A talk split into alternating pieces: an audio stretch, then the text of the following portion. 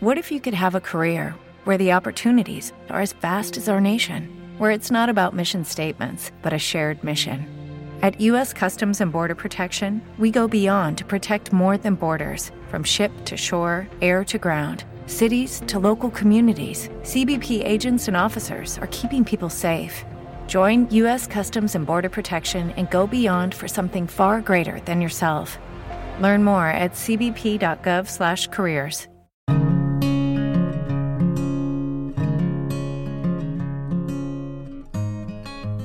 Mentes Positivas, el podcast de desarrollo personal de Consu González.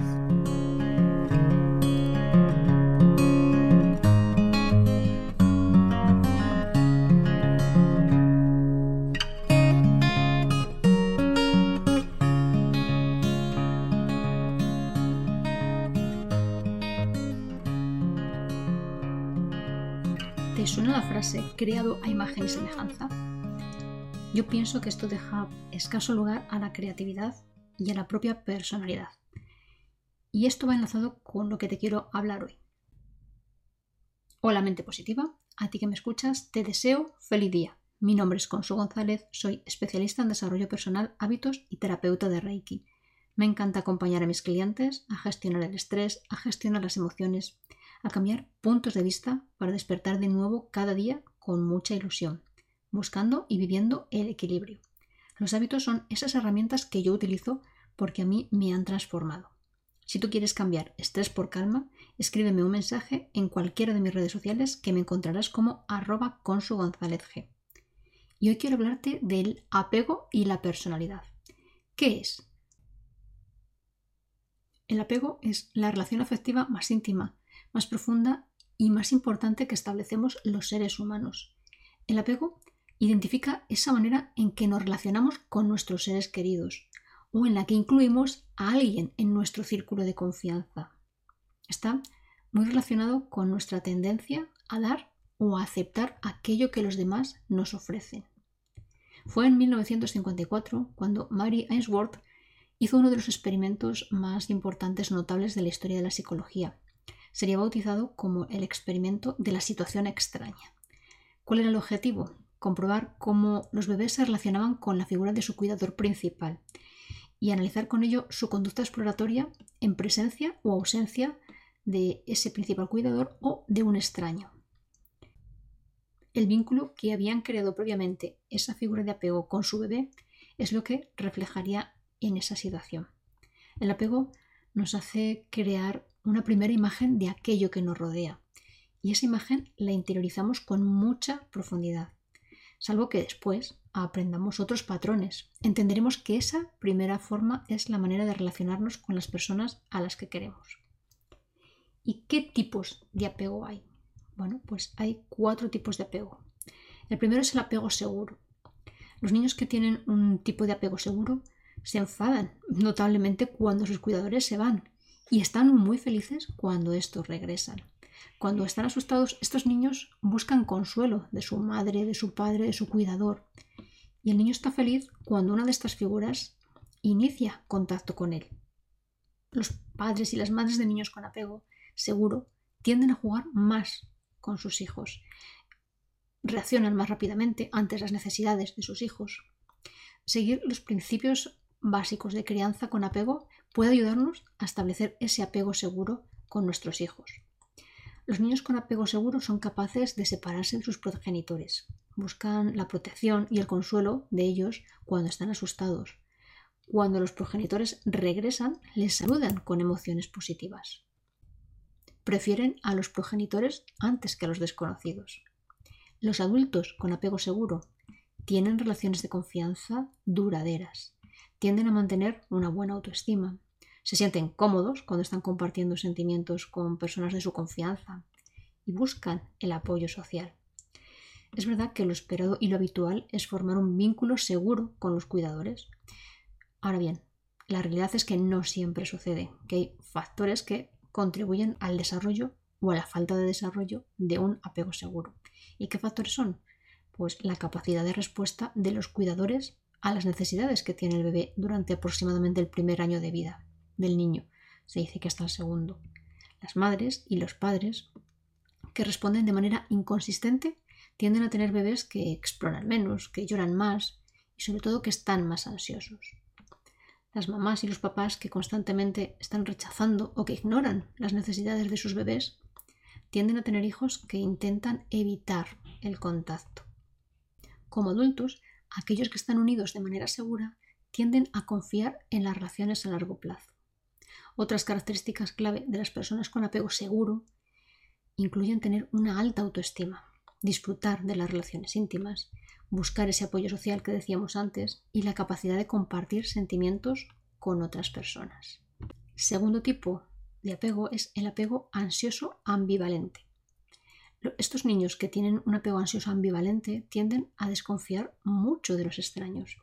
Muestran angustia, una angustia bastante considerable cuando se separan de su progenitor o de su cuidador y no parecen tranquilizados ni reconfortados por el regreso del padre o de la madre. Incluso en algunos casos el niño puede rechazar pasivamente al progenitor o puede mostrar una agresión directa hacia, hacia su progenitor, hacia su cuidador. Este apego ansioso ambivalente es relativamente, relativamente poco común. Las investigaciones mm, dicen, cuando se basan en la observación, que han encontrado que este estilo de apego ansioso ambivalente está relacionado con una baja disponibilidad paterna o materna. Y ya sé que esto es, hay que cogerlo con pinzas porque es, no es algo muy objetivo. Los niños con apego ansioso ambivalente suelen desconfiar de los desconocidos. Cuando su papá o su mamá se van, se angustian mucho. No se sienten consolados cuando regresan. Y los adultos con apego ansioso ambivalente son reacios a acercarse a los demás. Se preocupan de que su pareja no los quiera. Tienen esa preocupación constante. Se angustian mucho cuando terminan una relación. Como adultos, y las personas que tienen un estilo de apego ansioso ambivalente a menudo se sienten reacios a acercarse a los demás y se preocupan de que su pareja no corresponda a sus sentimientos. Esto les lleva a rupturas bastante frecuentes. Estas personas, estos adultos, se sienten especialmente angustiados cuando una relación termina. El tercer tipo de apego es el apego evitativo. Los niños que tienen un estilo de apego evitativo tienden a evitar a los progenitores y a sus cuidadores.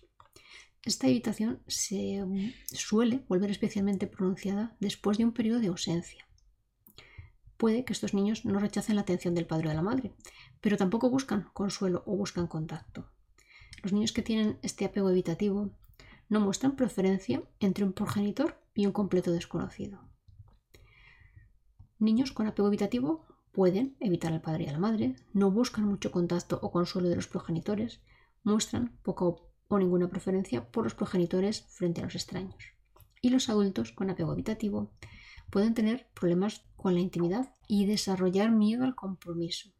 Invierten poca emoción en las relaciones sociales y en las relaciones de pareja.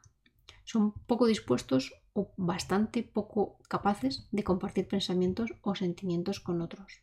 Como adultos, aquellos con un apego evitativo tienden a tener dificultades con la intimidad y con las relaciones cercanas. Son personas que no invierten mucha emoción en las relaciones y que experimentan poca angustia cuando una relación termina por esa evitación. A menudo evitan la intimidad utilizando excusas como por ejemplo el trabajo. Otras características bastante comunes eh, incluyen la capacidad de apoyar a las parejas durante momentos estresantes y esa incapacidad de compartir sentimientos, pensamientos o emociones con las parejas. Y el cuarto tipo de apego es el apego desorganizado. Los niños con un estilo de apego desorganizado muestran una ausencia clara de apego. Sus acciones y respuestas a los cuidadores a menudo son una mezcla de comportamientos que incluyen la evitación e incluso la resistencia. Estos niños pueden mostrar un comportamiento aturdido a veces, parecen confundidos o aprensivos en presencia de un cuidador. Los niños con apego desorganizado a la edad de un año muestran esta mezcla de comportamientos evitativos y resistentes. Pueden parecer aturdidos, confundidos o aprensivos y los niños con apego desorganizado a la edad de 6 años pueden asumir un rol parental. Algunos niños pueden actuar como cuidadores de los progenitores. El comportamiento inconsistente por parte de los progenitores podría ser un factor importante en este estilo de apego. Son progenitores que actúan como figuras de miedo y tranquilidad al mismo tiempo para un niño y contribuyen a un estilo de apego desorganizado. ¿Por qué? Porque el niño se siente consolado y asustado por los progenitores y siente confusión. ¿Y qué importancia tienen estos estilos de apego en la vida? Las personas afortunadas que hayan creado buenas relaciones de apego con sus figuras de referencia, contando con buenos modelos, además en el campo de la interacción social, tienden a mostrar esta misma habilidad en la etapa adulta. No entregan su confianza en un primer contacto, pero la depositan con, alegría, con entrega en aquellas personas que realmente se la ganan. Esto hace que disfruten de relaciones profundas y de relaciones cargadas de complicidad. Son capaces de hacer planes y además entienden que hay momentos en los que la escala de prioridades de los demás varía y tienen que dedicar su atención a otras personas o actividades que no son ellos. Disfrutan del contacto, pero no viven la falta del mismo con ansiedad. La importancia del apego es grande en la infancia. Sin embargo, esto no quiere decir que estemos condenados a repetir una y otra vez la misma forma de apegarnos que hemos aprendido desde niños. No haber contado con buenos modelos o no haber establecido relaciones en base a patrones de confianza no significa que no podamos aprender más tarde. En este sentido, con cada relación que mantenemos o que generamos, tenemos una nueva oportunidad para actualizar nuestro estilo de apego, para reforzar nuestra personalidad tal y como nosotros quisiéramos.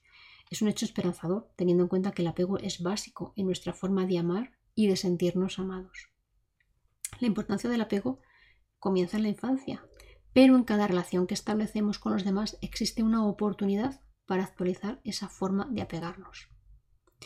Cuando mueren los apegos, nace la libertad emocional, y esta renace cuando se actúa aún con miedo, cuando uno comienza a valorarse y decide salir adelante dejando de esperar que otros actúen por nosotros. Y ahora te toca a ti reflexionar para tomar las riendas de tu vida, para conocerte un poco más, para saber cuál es tu estilo de apego y si quieres modificarlo. Esto te llevará a ser mente positiva. Si te ha gustado este episodio, dale al corazón, comparte porque me ayudarás a llegar a más mentes positivas. Como siempre, te agradezco tu escucha, tu atención, tu tiempo. Cuestiona, disfruta, vive en equilibrio y sé mente positiva.